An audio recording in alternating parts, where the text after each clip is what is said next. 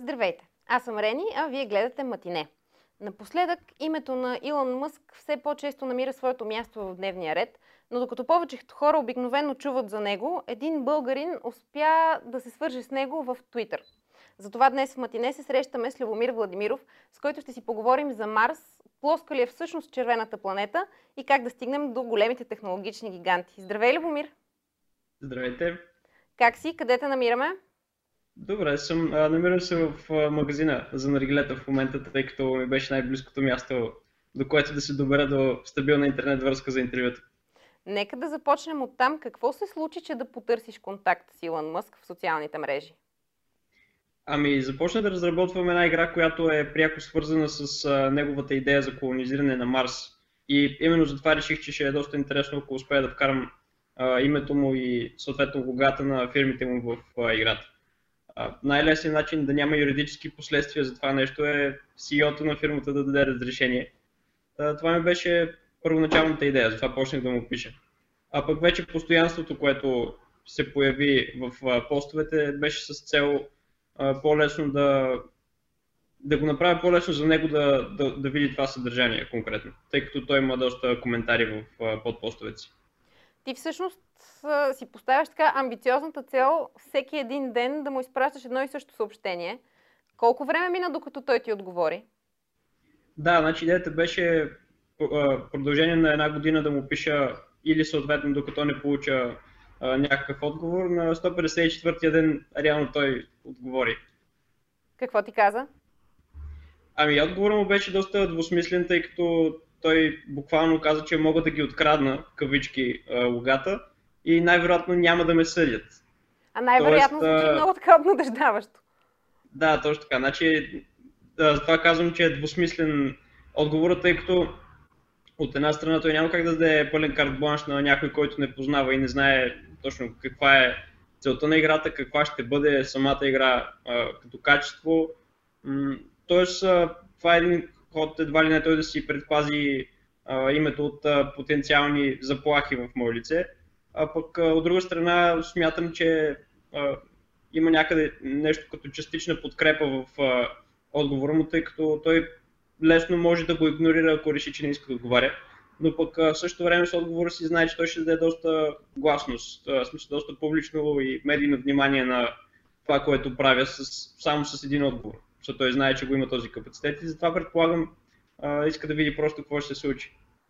А ти самия как се почувства като видя този отговор, който хем ти дава зелена светлина и е добър знак от него, че изобщо ти отговаря, хем от друга страна отговорът не, не ти решава съвсем казуса? Ами, отговора не ми решава съвсем крайния проблем, който е вече когато играта е завършена.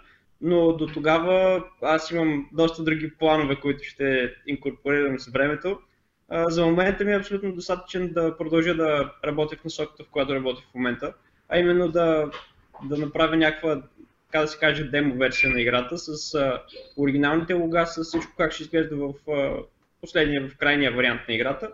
И вече когато имам един а, трейлър, който може да се каже, че е по-завършена версия на играта, тогава ще продължи борбата за вече за конкретно разрешение. Добре, де, аз съм сигурна обаче, че много хора са ти казали, че ако смениш може би една-две букви в името на играта, и в кадрите, които ползваш, няма да имаш изобщо такъв юридически казус. Защо за теб е толкова важно именно името на Мъск и SpaceX да влязат в твоята игра? Ами, със сигурност не е задължително. Аз мога да сменя тотално имената, мога да сменя част от тях и няма да имам никакъв проблем, а, наистина.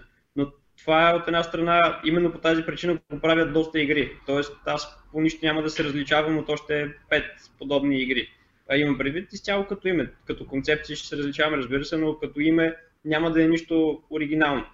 А пък аз съм на мнение, че едно е нещо, за да е наистина интересно, то трябва да е първото. Или в случая второто, но първото е SpaceX, а не е друга игра. Това имам предвид. Разкажи ми малко и за самата игра. Доколкото знам си е кръстил Mars is flat, в превод Марс е плоска. Да, абсолютно. Ами идеята на името беше а, да, да поражда точно такива реакции, като твоята в момента. Ако едно обикновено име няма да се запомня с нищо, няма да, няма да създава дискусии около себе си, което смятам, че е доста важно за, за едно име. Дори то да е да е нелогично, даже може би някой път неясното обяснение или име в случая е доста по-добро от нещо, което е напълно обяснено, тъй като когато човек види нещо и не си създаде вътрешно някакви въпроси, не си зададе въпроси относно това, което вижда, той не го запомня. Тоест не, не се задържа в съзнанието. А, когато е нещо противоречиво или пък дори смешно или нещо интересно като цяло, хората доста се замислят по въпроса и остава в съзнанието им едва ли не. Добре, сега а, само така да ще те питам, от групата на плоскоземците ли си? Със сигурност не. Значи, да не мисля, че съвсем доскоро смятах, че това е шега. Не смятах, че реално има хора, които а, да са с такива разбирания, но явно все още има. А, чисто физически е невъзможно да стане това, тъй като всяка една голяма маса има гравитационно поле, което само по себе си гравитационното поле създава кръглата форма на обектите до голяма степен. Има страшно много фактори. Това е тема, която даже не знам дали си заслужава да си губи някакво ефирно време да обясняваме. Тя е прав си. Да. Добре, а другата със тема сигурност, за Марс... Със сигурност не смятам, че нито Марс, нито Земята е плоска. Това трябва да е ясно. А какво смяташ за колонизирането на Марс? Как изобщо а... избра да разработваш игра именно за червената планета? Ами, това не е случайно, както и не е случайно, че именно а, Илон Мъск е избрал Марс. А, тя е най-изходната като потенциални характеристики, а, тъй като в момента не може да се каже, че е абсолютно сходна с Земята, но от а, другите планети, които имаме в сравнителна близост, Марс е най-подходяща за така наречения тераформинг, т.е. след доста дълъг процес. Това не говорим тук за 10-20 години. Тераформинг процеса ще е процес на затопляне на Марс, който ще освободи много въглероден диоксид, който в, който в момента е в лед под повърхността на Марс. В момента, в който тя се загрее, има доста методи за загряване, които са все още теоретични, но са определено потенциални решения. А, има доста вода, която ще се размързи, тя ще, а, в нея се съдържа въглероден диоксид, който пък ще сгъсти атмосферата, ще предпазва от а, така наречения solar wind и радиации и като цяло може да се направи подходяща за живот. За момента също има потенциал за живот, просто ще е под, в компресирана среда, т.е. pressurized habitat се води.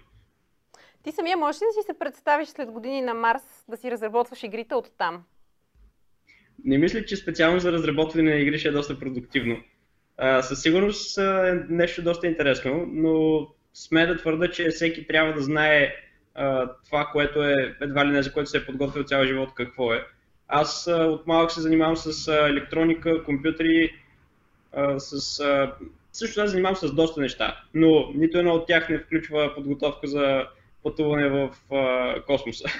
това е нещо, което а, наистина буквално от малки хората се подготвят за а, такова нещо, тъй като чисто физически, а, на психологическо ниво, като умения, това са страшно а, трудни неща, които трябва да се постигнат и да се владеят, за да може а, един човек. Всеки си мисли, че ако се занимава с това нещо 6 месеца или една година мине някакво обучение, може да стане астронавт, но много греши. Чисто физически е много трудно, от съвсем друга гледна точка, пък чисто психологически е много трудно да погледнеш през едно прозорче и да осъзнаеш, че Земята е на няколко милиона километра и отвъд стените на кораба има буквално нищо.